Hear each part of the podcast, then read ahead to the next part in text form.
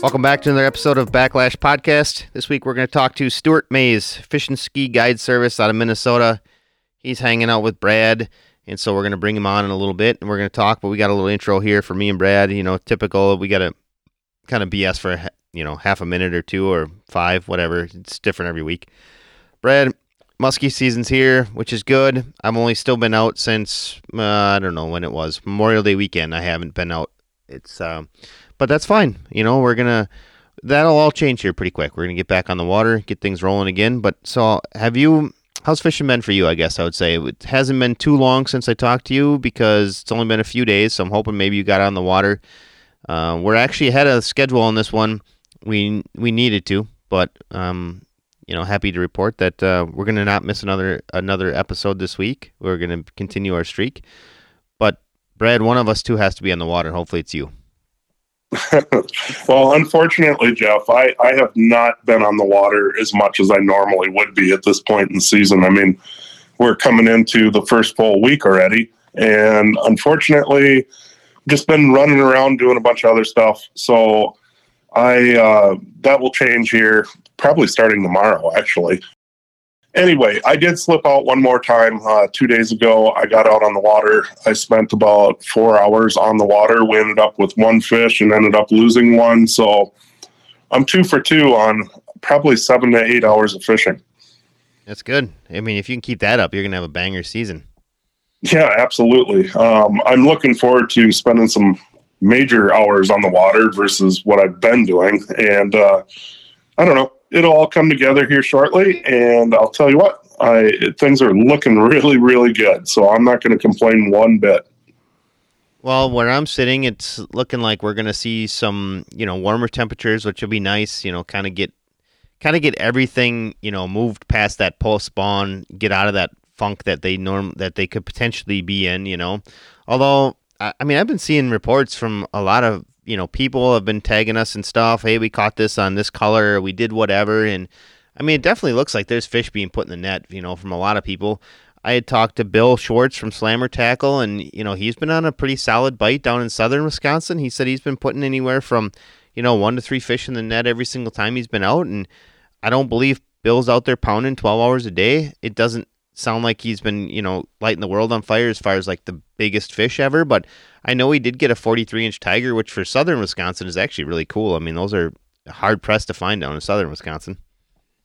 Yeah, absolutely. I mean, anybody would take that, right? Oh, you know, there. I'll always say it. The tiger muskie is still the most beautiful fish that swims, in my opinion.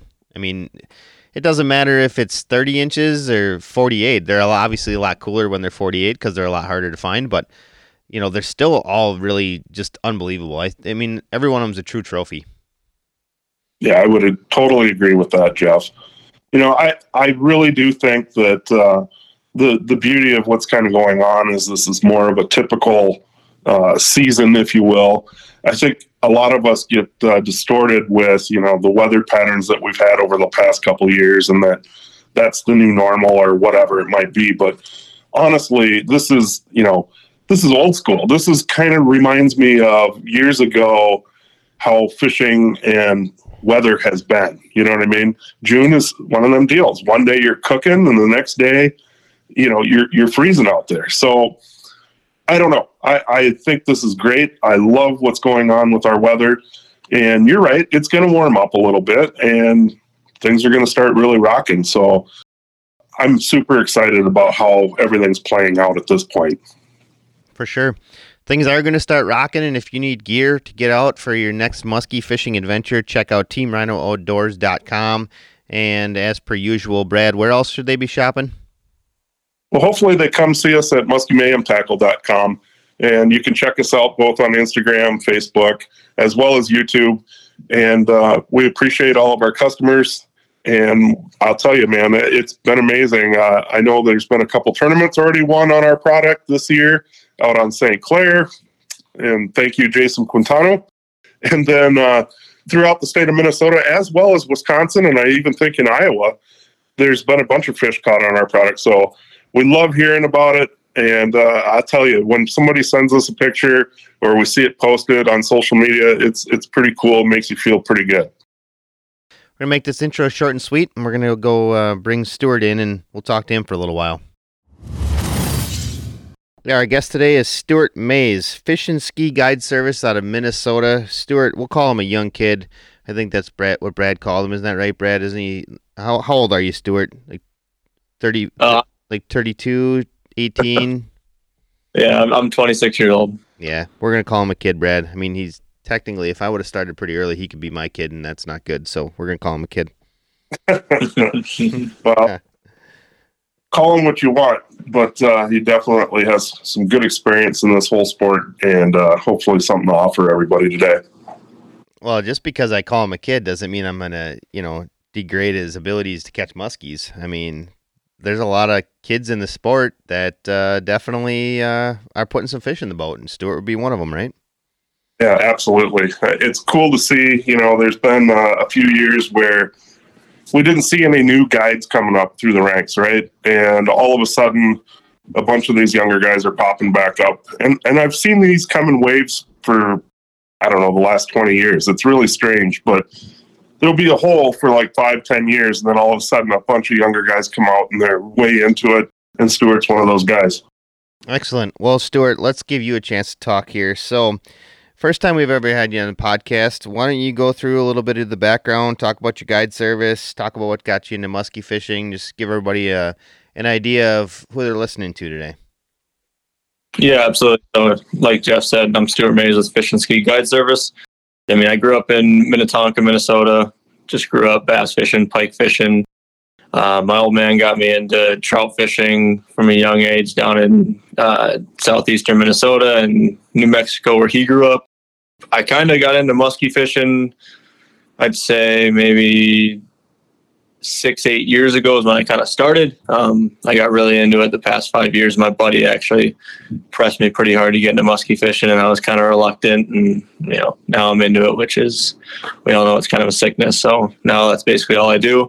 Basically, started on Minnetonka, fished Minnetonka for two, three years, and I kind of migrated up here to Western Minnesota, and now I hang out with Brad Hoppy, and he's been you know, gracious enough to have me here. So I've been fishing um, the lakes around this area a lot and having a lot of fun, learning new water, you know, and just learning in general with muskie fishing every day. Well, you must be a pretty big deal if Brad invites you over to his house. He'd never do that for me. So, I mean, that's that, that says something about you right there. Yeah. I don't, Brad invited me back. Mika and me have just become such good friends. That's the only reason I get to come back. I think Mika likes to make friends with everybody that comes over there. I know, like, I think Chase is one of her best friends too. Yeah, it definitely is. Let's talk a little bit about what's going on in the water right now. I mean, you've been out quite a bit. It sounds like you've been getting on the water. Let's. Uh, what are these muskies up to in Minnesota these days? Uh, yeah, so up here in western Minnesota, it's uh, it's been pretty good for us. Um, I've fished Saturday, Sunday, Monday, Tuesday, and we've had I think four bites, caught one fish. I mean, you're getting chances at fish right now. You know, whether that's the skill of the angler or or the muskies being lazy and, and slow. But uh, it's been it's been fun seeing lots of fish. A lot of the fish that we're seeing right now are kind of more stacked up on the edge, but there's still fish shallow in the weeds. So they're kind of they're kind of all spread out. Um, but definitely, I think me and Brad were out the other day, and there was a, a good amount of fish that were stacked up on that you know 20 foot break line where the weeds are just kind of starting to sprout up out there. Water temps are like 62 to 65. I think we've seen so far. So I mean, it, it's a it's a matter of time here before things really start going when weeds start sprouting up, and probably a lot of these fish are going to move open water. So it's it's kind of getting to go time right now for me at least.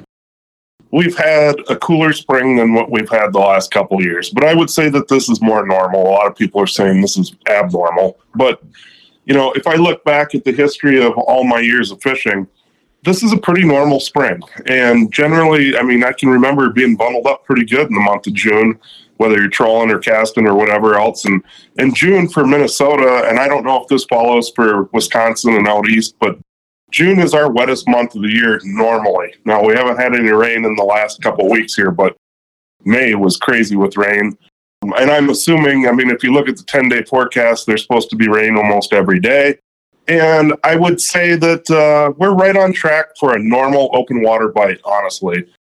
way better than it was last year. Last year, opening day, was 90 some degrees, and we were like out there just sweating our butts off and not dealing with it really well. So I, I think uh, I like where we're sitting. I'm hoping that this uh, cooler spring like this too will help us be able to fish throughout the whole season versus missing a few weeks, three weeks, whatever it might be, with uh, warm water temps. So I like it where we are right now. So then, Brad, you I mean, you, you talked about how you liked it. Do you do you suppose this sets up for maybe? Uh, I don't know how to say it. There's nothing easy in musky fishing, but do you suppose it's going to set up for a potentially better season than the past couple seasons we've had? I do believe that uh, because I feel like it's more of a normal year so far. Who knows? Because Mother Nature plays a lot of games, right? I mean, we could be setting up perfect, perfect, perfect, and boom, something major happens, right? But honestly, I mean, I like where we are right now in the sense that uh, the normalcy and uh, the way the patterns should set and lock up. Yes, I would agree with that, Jeff. That I think it's going to get better. Well, I mean, Brad, you couldn't be more right when it came to Mother Nature. Like, we'll just take, for example, you know, we spent a good portion of April talking early season muskies, and every one was late spring, late spring, late spring. And then, you know, no sooner than we put it out, a couple weeks later, you get a nice warm up in May. But then, you know, it, sh- it got, I, guess we'll say back to normal. So, I mean, shut things down a little bit so we didn't get those extreme water temperatures like you talked about earlier that we saw last year. Because, you know, by this time last year, you know, we're know, sadly we're almost at mid June. You know, things were were quite a bit different. I mean, weed growth was higher, especially because we also had early ice off last year. So it you know, much like every season, this one's obviously going to be different. It's going to present different challenges, and you know, we could try to prognosticate about what's going to happen this summer, but I mean, much like you said, Mother Nature can throw us a curveball in, in two weeks, and, and next thing you know, we're talking about hot water again. Yeah, absolutely. I mean, it's it's pretty ridiculous to think last year on Oprah we were looking at you know just surface temps, but surface temps were low 70s to mid 70s on some days, which is is pretty ridiculous for what we have going right now. So Stuart, let's talk about baits that you've seen muskies on this year. What's been what you know? What have your baits of choice been so far? A lot of bucktails. Um, it, it kind of was kind of first bait through was the the bait getting seen and getting the action for us, at least in my boat let's see, we threw cowgirls at them, we threw CJ spinners at them, uh, detonators, and then the grenade's probably been the, the most productive bait for us. I caught one on the grenade the other day. My buddy had one eat the grenade. So that's that's kind of been our best bait, but it's it's more or less blades that we haven't seen much on rubber, which is strange for me for this time of year. We're gonna give them what they want, and that's been blades for sure. So let's talk about speed for a minute. You know, Brad talks about slow, slow, slow quite a bit. I mean, that's not to say he doesn't dial up the speed once in a while, but he's talking slow more often. Is that kind of your MO as well? Before I met Brad, I'd say it wasn't, but yeah, Brad's definitely changed my opinion on that a little bit. I will say, kind of the the early spring, like we're in right now, the shallow water stuff, we were doing better, moving the blades quite a bit faster. I think it's more or less just because I don't necessarily know if they're eating when they're up there in that really shallow water. It's more of a reaction strike. So smaller blades or bigger blades, whatever you want to do, but moving pretty fast. That's when we are seeing our fish or getting our chances at fish. And then moving off the edge, definitely I like to slow down a lot and get that bait a little bit deeper. I would say this too, Jeff. You know, it's been pretty wild. You know, Carrie's fish that she caught uh, opening weekend on Sunday, she was burning pretty good. And as she she moved every fish. She's in the front of the boat. I'm in the back. She moved every fish. I never, I mean, I could have just been sitting back there in the lawn chair, you know. First bait through is really key. I think Stuart just said that. That it's amazing how um, how wild. I mean, these fish want to move, but they're just not quite there to really commit every time. You know, not that you can't get a bite, but but it's been strange. They they like to follow and chase, and they kind of lose interest in the eight. But the first bait through was important, and Carrie was burning and burning burning and being the first day of the season, you could tell she started slowing down throughout the, the couple hours that we were out there. And when she slowed down just a little bit, that's when she just got pummeled. And that fish ate away from the boat, right? It's kind of interesting. But a lot of these fish are hanging a little bit deeper than everybody told us that all the fish are in two to three feet of water. So I went to 20 foot of water and, uh, and we scored. So the fish are scattered, definitely. I've talked to Brian Schaefer in northern Wisconsin yesterday. He told me the same exact things that I'm seeing. It's amazing how it all relates across the country. We both were talking about fish following. Stuart's talking about fish following, but they're not committing. They're kind of scattered throughout the whole system at this point. That's a good thing about that. That you're seeing fish. I mean, they're muskies. They're going to eat eventually. We're just going to stay at it, and you know, sooner or later, it's going to turn out pretty good. Well, then let's talk a little bit about patterning. You know, you know, for anglers on the water, that's one thing. If you could figure it out, uh, you know, every single given day, it'd make this whole lot easier. And that's what makes muskie so difficult, is because sometimes you get so many or so few opportunities at them, eh, whether it be follows or seeing them or catching them, that sometimes it's hard to stick to a pattern. So I guess what would you recommend to anglers hitting the water, you know, soon? As far as I mean, would you recommend they they check both deep and and shallow still? Yeah, absolutely. I, I would be checking both the shallow and the deep. Um, you know, whether that's open water or you're checking the weed edges of stuff. But my kind of thought process going through it was right away I went shallow and I looked for the greenest weeds I possibly could. Helps knowing a lake, you know, where a lot of times the weeds grow. It's the greenest weeds you can find. There was muskies there. So that's a that's kind of a, a staple for me there. As soon as I saw a bunch of small fish shallow, I went to the weed edges deeper um, that like 20 foot break line, and we started seeing some bigger fish, having chances at bigger fish. And you know that's that's kind of just the pattern I was going through. And now we're starting to see fish where I'm my boat's in 20 feet and I'm not casting up on top of the structure. I'm casting away from the structure, and you're starting to see a lot more fish kind of stacked up that cast length or so away from you know the break line or whatever you want to call it. Um, so that to me means that you know open water fishing is going to start kicking off pretty soon here. That and also just kind of the you know little clues you see, like you start seeing some mayflies on top of the water, stuff like that. I mean, that's all kind of just your your clues of what's going on, as well as if you drive around, you see some uh, schools of tullibee out in the basin. So I mean, there's there's some cool things happening right now, and it's it's probably going to turn to a, a pretty solid open water bite here pretty soon. I want to talk about that open water bite, but I want to jump to you know some of the equipment they're using right now, Stuart. You know, for I get I see enough questions. Guys are talking, you know, rods and reels frequently. What is it that you're using right now as far as equipment's concerned? Yeah, so as far as reels go, um, I like my Shimano reels. Um, basically, all my rods are either going to have a Tranx 500 on them or a Tranx 400. They're just the most durable ones that I've found personally pretty tough to beat up those Tranx 500s. Um, as far as line goes on that stuff, 80 to 100 pound Cortland Master Braid is my personal preference of line. Super tough line. It's a little bit thicker line, a little bit softer, and casts it a little bit better, in my opinion. Across the board for rods, I use Thorne Brothers custom rods. 10 foot rods is what I'm using mainly, and they're just really nice for casting me big baits. And all these companies are making bigger, longer rods for you know ease of casting and stuff like that. So that's what I'm using. As far as leaders go, I mean, I just use a 12 inch uh, steel leader for about everything. Keep it pretty simple there. But I mean, there's so many good options for everything out there. So I think it's whatever whatever you're comfortable with, and there's so many good companies that make stuff like like you provide great stuff too, Jeff. So I mean, there's there's tons of options for people out there. So Stuart, let me ask you one question. So I had an email the other day. A guy offered up a few suggestions on reels, one of them, or you know, things that he was looking for. One of them was the Tranx. The other one was a a Pro-Rex. First off, I got a question for you in the Tranx because I agree totally. I I love the reel. The only issue I've had with my Tranx 400s is seems like my drag will back off because I lock my drag down tight and then I just free spool fish. Do you have any issues with that or not? I think that's like a like a 50-50 crapshoot on those Tranx 400s. I worked at a bait shop for a long time, so I mean I saw a bunch of reels come in and have you know problems and whatnot two of my Tranx 400s do that. The, the drag just backs off. No idea why. My other ones don't. So that's kind of a just kind of have to check it as you go type thing. Um, but yeah, super weird that those do that for sure. But kind of is what it is. It's still a, a really quality reel.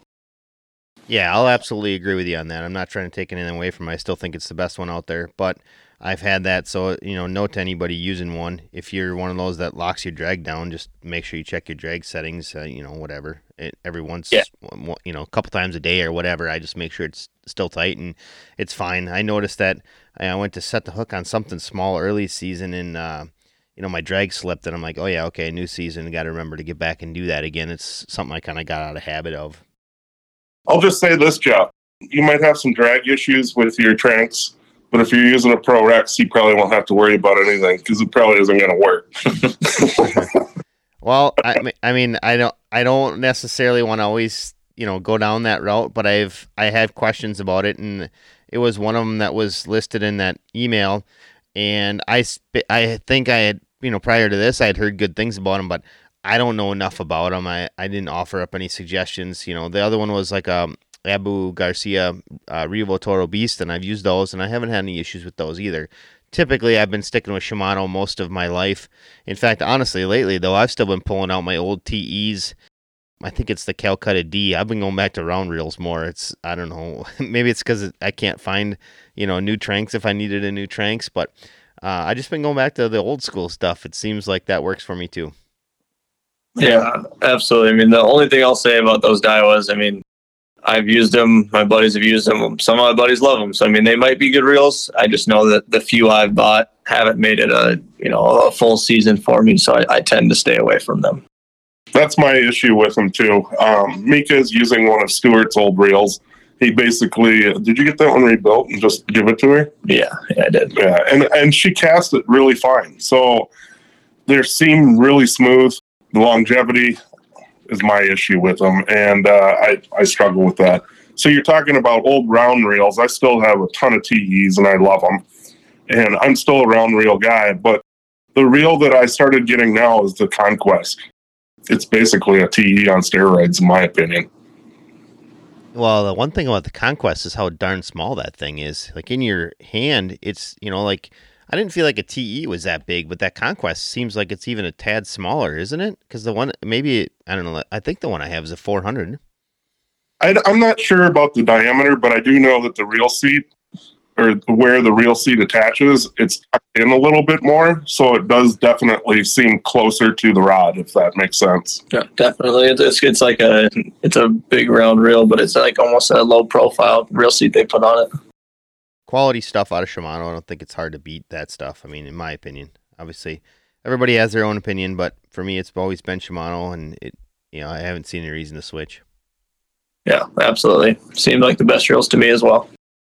So, Stuart, let me ask you a little bit about your ten foot rods. That's that becomes more and more a thing these days, and I don't personally use them. Nine foot, nine six is about as big as I go. I'm just curious, you know, do you ever fish solo? Is it is there ever an issue where you got that 10 foot rod and you're trying to, you know, put a muskie in the net? Because I can imagine it would be a potentially a bit cumbersome, but I could be wrong too. I, like I said, I don't use them. I'm just looking for for your information on it. Yeah, I mean, netting a fish solo is always a you know a hairy topic and a tough time, but you know, if, if the if the ten foot rod and is making it a little more difficult, I'll I'll take the, the fact that I have a fish on, I have a chance to net a fish. But no, I mean it's it's fine. I mean, netting a solo fish for me. I mean, I have a big double XL drifter net too. So I mean, I basically get that net in the water and almost use my gunnel as a lever on on my uh, the pole of my net there. So I mean, I just basically put that in the water and reach my rod back as far as I can in one of my hands and almost drop the rod when the fish gets really close and just go for the net. So I mean, I haven't had a problem with the 10 foot rod. The only negative of a 10 foot rod, in my opinion, is is storing it. So whether that be you know you're staying at a hotel or you got to bring your rods inside every night if you're not in a, a safe area, that's the only problem I've had with them. Traveling without a boat, it can be an issue too. Yeah, so. putting it in your little truck or whatever, that's a that's a tough one as well. Yeah, I could definitely see that. um, Brad, you uh, do you have any much experience with ten foot rods, or you what are you rolling with these days? You're a little more old school. Yeah, um, actually, the last couple years I've been running the St. Croix ten footer. I mean, I, I, think the the positives of a ten foot rod completely outweigh the, the, the few negatives of having a ten foot rod. I mean, the castability of them, you can cast those baits so much further with so much you know, you know, less strength involved in there. Like I said, on, on my ten foot extra heavy, I throw anything from like uh, a showgirl to a husky medusa or a pounder. So I mean everything in that range of bait wise is is being thrown on my ten foot extra heavy. So I mean that just that basically all you need is one one rod if you're fishing Minnesota for in my mind. That's the rod I would get, a ten foot extra heavy rod. So I mean it's an incredible rod. Figure eights are way better too. You get way wider, you can get way deeper with it. Just kind of an incredible incredible rods. I, I look at it this way, Jeff. You know, your rod is basically a lever, and and when I've taught people when they first start casting, you know, you see all these different people using their backs and they're twisting the whole time, and you know, literally like looking backwards with their rod and coming back around like they're swinging a baseball bat or a golf club or something. Literally, I try to square up to where I want to cast, and I'm using my right hand and my left hand, depending on which way you cast. If you're casting left-handed, the the right hand is going to be at the butt of the rod, and basically all you're doing is you're pushing one hand and pulling the other hand into your body, right? and you're using that rod as a lever. And the reason that a 10 foot rod becomes easier is that lever is that much longer.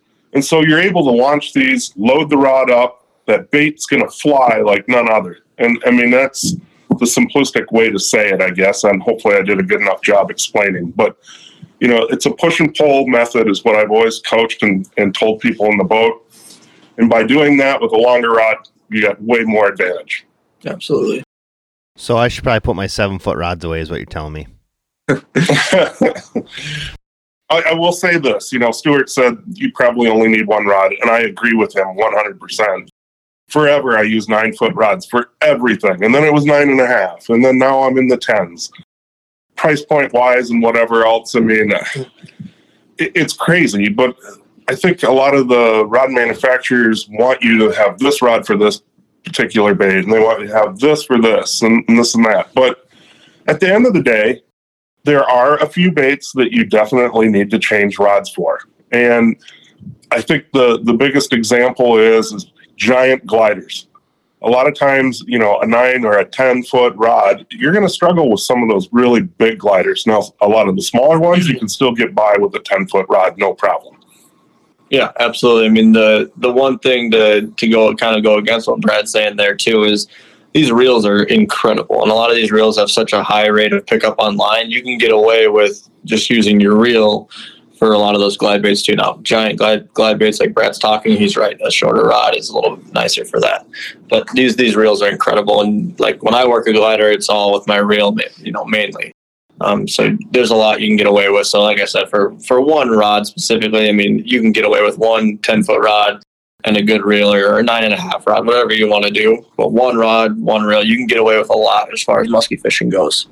And it's not a it's not a cheap sport to get into. So that's kind of why I'm saying you really only need one if you're going to do the vast majority of, of stuff for muskie fishing. I got a question though, Stuart. Yeah. What's your opinion on two piece rods versus a single blank? Um, I mean, personally, I've always ran single blank rods. I don't like two piece. I mean, for travel, awesome. I'm sure they're awesome, but I mean, I just don't want to have a, in my opinion, a, a two piece rod is a, is a breaking point. It's a, it's a weak point of a rod. Um, so that's why I don't like it. I mean, there's all these companies doing telescoping rods now, which I'm sure are great as well. Um, but for me personally, I just like having one, you know, solid piece blank, just so I have less failure points, in my opinion, at least. I would agree. Well, I will say, I mean, uh, on on the shipping end of things, I understand why they're pushing telescopic rods because, quite honestly, unless you go into a store to buy a rod, it's virtually, I mean, it's ridiculous how much it costs to ship a rod. I mean, you want to ship a nine foot rod, say from here to like anywhere outside the Spee-Dee zone, it's going to cost you like $170 to ship that rod. That's insane. And it might show up broken with freight. I mean, it very well could. You never know these days. Yeah. Yeah, it's amazing. Uh, you know, you look at a say a 300 $500 rod, and now you're going to pay an extra almost $200 to get it shipped to your house. I mean, that's pretty wild. If you're within the Spee-Dee zone, they're still fine, but how long before they change their rates too? Because I mean, they've continued to increase, increase, increase rates. It's been uh, shipping is an issue for us every day, you know. So obviously rods are just another issue. So I understand why they do it. You know, if they keep it under eight foot, it certainly makes it a lot more uh, economical as far as shipping stuff. Yeah. Well, one more thing I'll add in about those rods and reels, Jeff, is this is something I always always say when I'm you know when I work at Thorne Brothers for, this, for the spring sales or shows or whatever. Buy a good reel and I think you both would agree with me. Buy a you know a three hundred dollar reel, whether that's you know your Shimano's, or your Daiwas, whatever it is buy a good reel, buy a 150 200 dollar rod. I mean, yes, the the 500 dollar 500 dollar rods are really nice, but the reel is, is far more important in my opinion. Get a nice reel, otherwise you're going to bust that reel up right away, and you're going to be you know out two hundred dollars or one hundred fifty dollars, whatever you paid for that reel. So having a nice reel is super super important for muskie fishing. I agree with that one hundred percent, and I think. Uh, there's nothing more frustrating than uh, having real issues when you're on the water. And if you are only running one setup, you're brand new to the sport, you're going to have one rig. Spend your dollars in that reel. I, I would agree with Stuart on that. Yeah, I would agree. I mean, I don't know how you could disagree with it. Like, in my opinion, you're right. The reel's obviously more important. So, Stuart, let's talk about your setup there yet. You ever use any like the Jig Rippers or the handle extensions or anything like that on any of your your setups? I've used a jig ripper on my buddy's rod. I don't know, maybe for ten minutes or something like that. Um, I can definitely see where it would, it would definitely help some people. I mean, if you got any kind of you know pain or whatever it is, it, it does seem like it would work really well. Me personally, I haven't had any problems yet, so I just use uh, you know a standard rod there. My rear on the back of my rod is 19 inches, so I haven't had to put a you know another extension on it or anything like that. But there's definitely a, a place for those jig rippers, and you know who knows? I'm only 26. I might start having some pains here soon, and I might be using a jig ripper before we know it. I was gonna actually say that. I'm like, well, what a Stuart. No, he's only 26. He's still got a long ways to go. Tendonitis, you know, is a major problem with a lot of people in the sport. Definitely, the jig ripper has saved some people from, uh, you know, putting them on the sidelines to keeping them in their boat fishing. So it's a remarkable tool. There's no no question about it. One place I might use it, I've seen a lot of people, whether that's you know online or at boat launches or anything like that, is people seeing people put the G gripper on their rod. So I or on their rod on their uh, on their net. So that might be something I consider doing just for solo fishing. Might make a bit a bit of a difference. I've often thought about that too. I just never gotten around to it yet, but it's definitely on my things that I want to try is putting it on my net because I do a lot of solo fishing. So I know all about solo net jobs, and I'm wondering if not that I've I don't actually know if I've even lost many. Although now I'm probably gonna lose the first one I I have an opportunity at this year, but um, I always just wonder if it wouldn't make things just a little smoother. You know, you're always looking to. You know, I mean, if you get a big, a really big fish next to the boat, last thing you want to do is lose it because you were out there by yourself. Yeah, but that, that's kind of the beauty of it too. I mean, it's it's solo solo fishing. I mean, things are going to happen. Things aren't going to always go your way. It's not as not as easy if you have a buddy in the boat with you, but at least you had a chance at the fish. All right, Stuart. Well, everybody talks about open water fishing, and you know this. I would say starting here any time now, and you know a lot of them I would say are probably trolling, and it definitely sounds to me like you're not so much about the trolling in the open water. Why don't you talk about you know finding and catching muskies in the open water while you're casting? Yeah, absolutely. So just to touch on the trolling, definitely effective, works really well. Um, especially if you don't know a body of water very well, I would definitely start out trolling that open water, finding you know those transitions from hard to soft bottom, finding where the bait is, all that kind of stuff. But for me personally, I really like casting. I really like you know bringing fish to the boat and showing people that fish are actually out here. So I mean, I kind of know where a lot of the transition lines are, or you know where fish have been caught before. So I mean, I have those waypoints and stuff like that. So I mean, for me, it, it's going to be I'll be fishing basically any kind of open water basin next to structure. That's what I like to do. So anywhere there's a big giant point coming off the the shore, underwater point, whatever you want to call it, there's a big deep water hole there where that fish has access to deep water and shallow water. More than likely, there's going to be bait there. There's more, more than likely going to be muskies there. So kind of once I have those areas kind of dialed in, I'll go to casting and whether that's just drifting casting or running a spot with a trolling motor. I throw a lot of grenades open water. I throw a lot of medusas, you know, royal orbas, stuff like that. It's really hard to wrap your mind around it if you don't have, you know, a live scope or whatever, but it's no different than structure fishing. It just it's something you got to get through in your mind that you're fishing you know something your fishing structure you're fishing where fish are. So that's kind of the way that i i go about it in my mind. You're still fishing bait you're fishing where fish normally are. So i mean that, that's kind of what i'm doing out there in the open water. A lot of times i think the bait is the structure and i've said that throughout the years on the podcast but you know if you have tullibees out in the middle well guess what? Not too far behind and a lot of times those fish are just set up kind of what I call babysitting, you know, and I, I think I've shown that on film a few times where you mark something on side imaging. There's a big ball of tullibees, and right next door is this muskie just sitting there waiting. You know, pick one off here and there when they're hungry, right? So a lot of times if you can get out there and you start throwing into those clusters of, of bait fish like that, the tullibees, you, you'd be surprised. You're going to scatter the tullibees with your bait, and that muskie's going to see, hey, this thing's ruining my my next meal, and boom, they're going to eat. You know, and that that's kind of the ticket. Yeah, absolutely. And and as far as that goes, I mean, I probably fish pretty high compared to most people. I don't really I don't really let my baits get down that far. You know, whether that's my paranoia of bringing a fish up from too deep, because I mean, let's be real, we're fishing over 70 to 100 foot of water a lot of times. You can bring a fish up too deep, and that, you know, we all know that's not good for them. So, I mean, my bait might be 10, 15 feet down. And like Brad said, you're definitely casting over top of bait.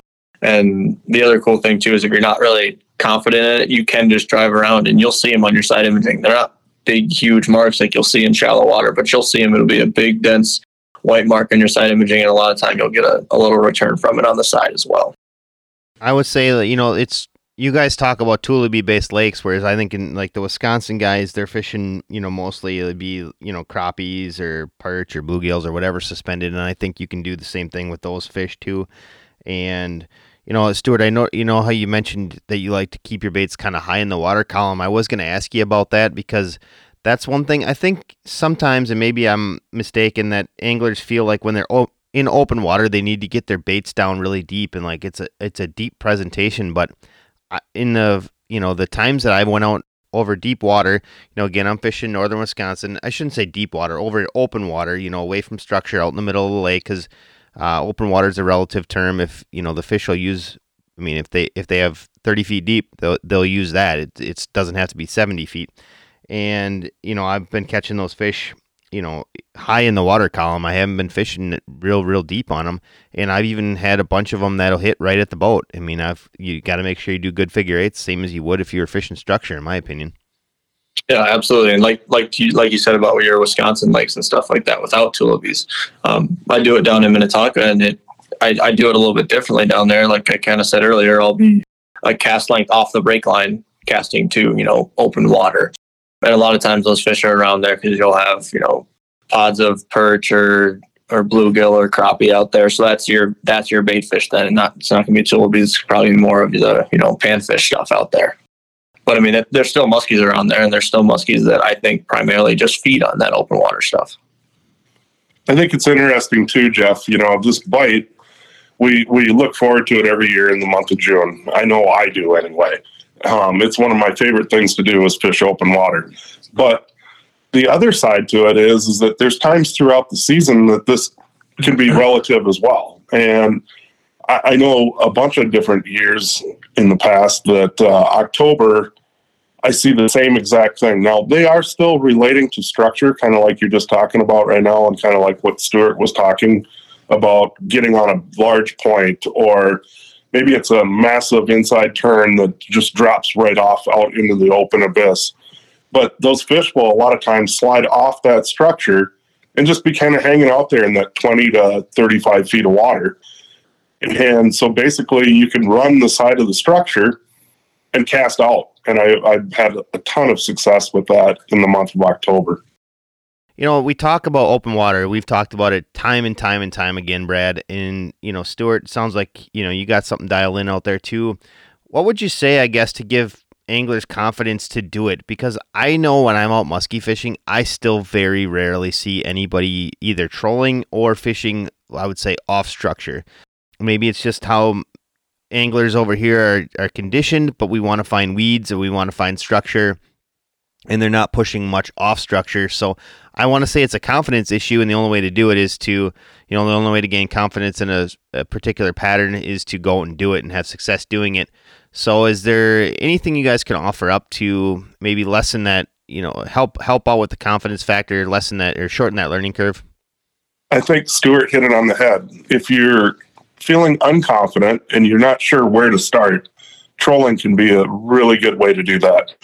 And I will say the importance of the trolling aspect is you got a rod going off. Make sure you hit mark on your waypoint or mark a waypoint on your unit because that's an eater spot. And what I'm talking about is you might drive over 15 fish, but they're not eating.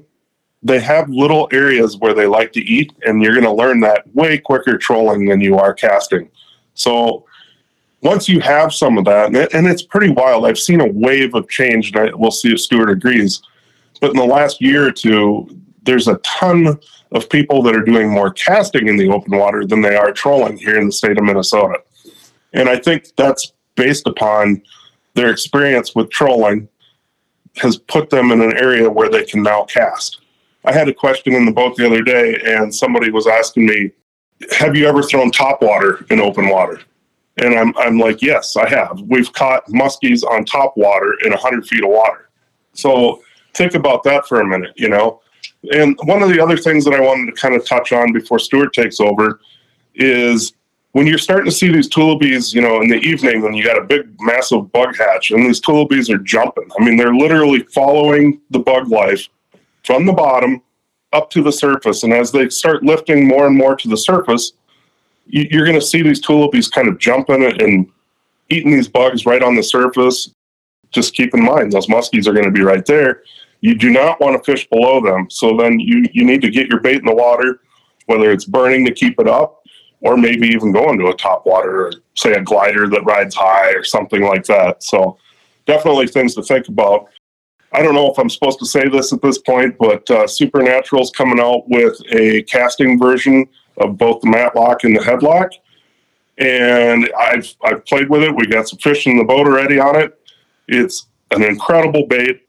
You can keep it just below the surface if you want, or you can burn it and try to get it down, you know, right around 10, 15 feet when you're really on it. So definitely going to be another really cool option. It's something that you just have to explore and be confident and work at it really hard. And to build that confidence, I think trolling is the major key to start. Absolutely. You're 100% right. Trolling is the, the best way to kind of learn it. Just for gaining confidence on it, Jeff, I, w- I would say, I mean, think think back when to when you just started muskie fishing. I mean, you were, probably weren't very confident in you know going out there and throwing these big giant baits, thinking the fish is actually going to eat it. So I mean, it's no different than that. I mean, just it's it's starting over. It's something completely new than what you're used to. Um, so I mean, just getting out there, putting time on the water in the open water, you're gonna struggle right away. It's gonna be hard, but I mean, eventually you start putting the piece of the puzzle together, and you'll find fish, you'll find bait, and it'll happen. There's there's a lot of fish out there. That's the one thing I will say is that during that time frame when open water bites going on, I think there's a lot more fish out there than there is on the weeds or anything like that. So you're kind of, you're kind of playing with a numbers game out there. There's a lot more fish out there in that time frame and it's an area that's not normally where fish are seeing a ton of baits. I think that brings a little bit of boost into the whole deal as well. Absolutely. All right, well then, so let's talk. I know we want to talk about casting open water, but let's talk about you know trolling open water for a minute. If people are gonna, let's just say they're gonna go out and try any open water, any will not go specific to Minnesota what would be say two baits that you think that they would probably have to run on almost any body of water? I'll get let Stuart. Why don't you throw out your two? Brad, why don't you throw out your two? Uh, mine would be two 12 inch matlocks. That's all you need. I mean, I've seen Brad catch a lot of fish on headlocks. Um, I really like the 12 inch matlocks by Supernatural. So that, that would be what I would have out there for sure. I think the game has changed a little bit for me, uh, Jeff. And you know, years ago, it was always a 13 inch grandma. I would say that the headlock resembles that almost to a T, but I think it's a little bit bigger profile and it's really incredible.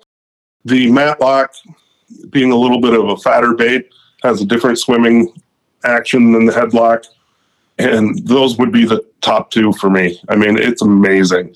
Um, we do use some of our trolling girls as well, but in the last couple of years, I would say it was the headlock and the matlock. Absolutely, the, the Phantom Hexes are cool ones too. Um, those are cool baits, but yeah, definitely for the people I've trolled with and in my vote, a lot of times it's matlocks that I have out there.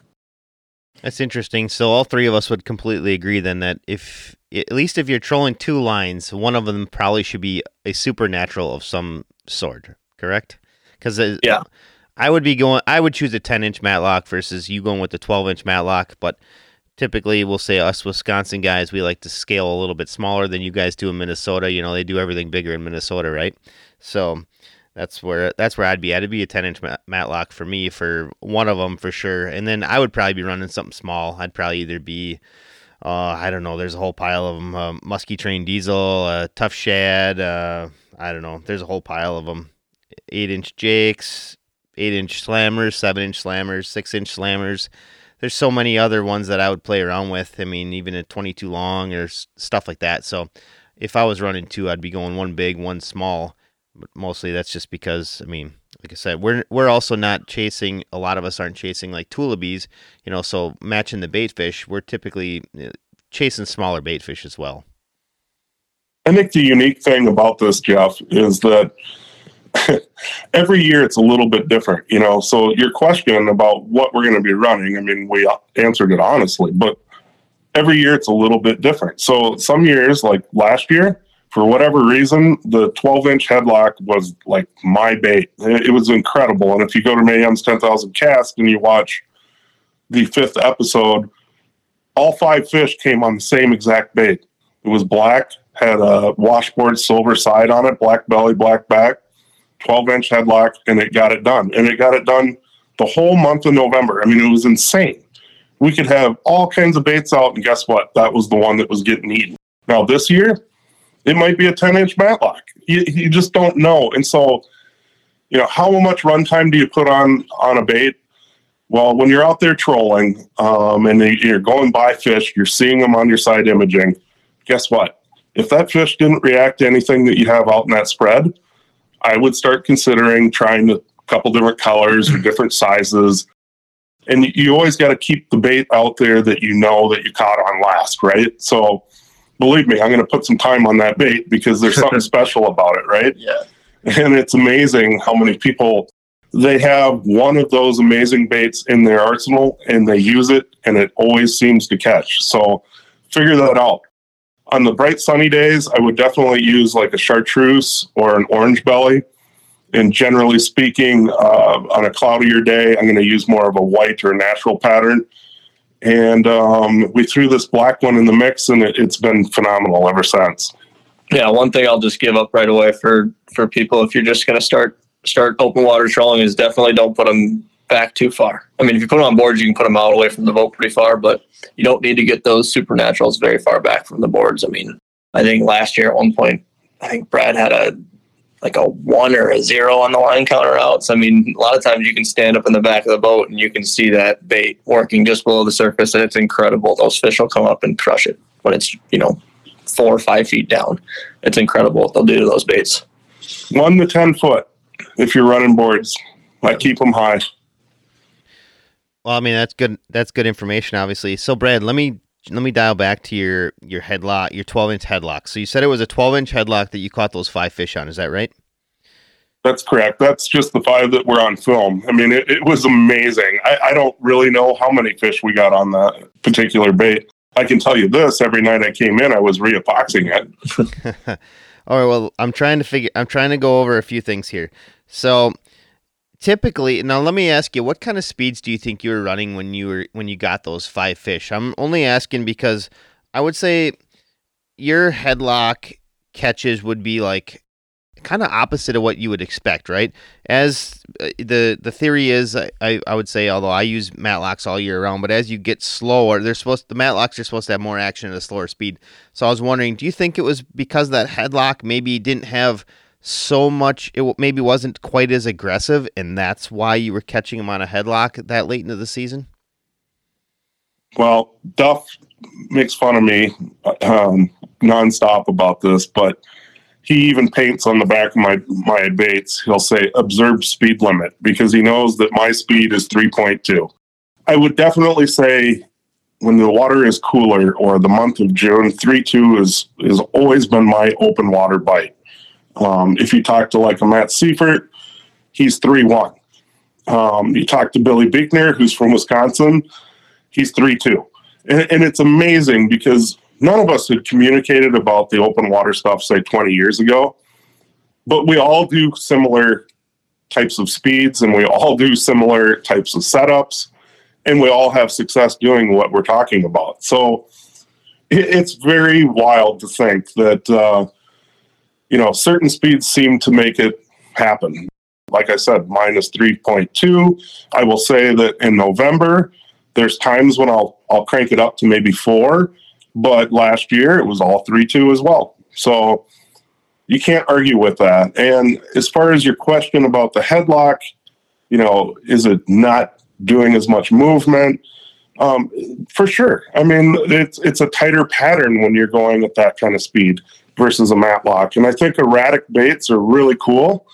And don't get me wrong, I, I wrong. I love matlocks, but there's a time and a place. And, and for whatever reason, I mean, we were switching baits out the whole time, but that headlock was getting it done. I mean, it was doing all the work and it just kept working. So I didn't argue with it. You're going to find that with every year, it's a little bit different. And so you got to explore and try to figure it out. And sometimes it's matlocks, sometimes it's headlocks. Great. Now you just cost me a thousand bucks, Brad. I don't usually run too many headlocks. I'm usually running matlocks almost all the time. So now I got to go get a whole set of them. Well, I think it's important because, uh, like I just said, if you have one that's toned down and you have one that's erratic, I think it's important. You need to do that. And a lot of times, an erratic bait will call in the fish, but the fish will eat the one that isn't erratic, right? Or vice versa. So it's something to think about. You know, what you put out in the mix definitely can affect your bite. I can remember a time on on Mille Lacs. This is a long time ago, uh, probably 17 years ago, um, 16 years ago, and Greg Thomas was on a bite, and actually they filmed this bite on Keys Outdoors, and it was Billy Beekner that came up with this bite. They were using deep diving slammers, but they were crushing the fish. I mean, it was insane. And I'm like, man, I, I was out there doing exactly what they were doing. And the bite kind of, the bite window of like a week and a half, two weeks ended. And I never did get a fish on a slammer. And I'm like, what is going on? Well, Billy, I didn't realize Billy was the one that told Greg about this bite. He was running a 13 inch believer. The believer never got eaten, but it called the fish in and they were eating the slammers. So think about that. It is interesting. I mean, I'm not gonna lie. It's like I said, I've said it probably before on this podcast. It's a wonder we catch we ever catch a muskie with how some of the stupid idiosyncrasies that are involved to catch one. I've definitely mixed in some stuff with our tremor shads that we make, and it's amazing. They they might not get eaten, and they they have been eaten in the open water, but what I would say is, I mean, that loud rattling noise definitely calls fish in, and they will go eat that headlock or the matlock. So something to think about. I mean, bringing fish into the boat where they can see that quiet bait running, a lot of times is a triggering mechanism. Yeah, I mean, last year we were open water trolling. I think the first day you didn't have that that tremor shad with you, and we didn't catch a fish. And the next day we caught two or three fish, and it was out there. So did it make a difference? We, you know, you don't know, but it's a confidence thing at that point. All right, Stuart. Well, I want to thank you for joining us for a conversation about uh, you know June muskies today. And for anybody that's looking to learn more about you, maybe possibly book a trip with you, how do they go about doing that? Yeah, um, best way is either um, just give me a text or call. My phone number is 952 356 4870. Or you can find me on uh, Facebook or Instagram. I believe Facebook is just Stuart Maes, and then Instagram is Stu Maes, S T U M A E S. Um, but yeah, give me a call, shoot me a message, whatever you want to do. Definitely got some openings, so love to get some people out on the water. Thanks again for your time today, Stuart. I know we want to get you out on the water as fast as we can. Muskies to be caught. It's that time of season. So, I want to thank you for coming out, talking to us. Want to thank all of our listeners for coming out, listening to another episode this week. And we'll catch everybody with a new one again next Wednesday. Yeah, thanks for having me, Jeff. It was awesome.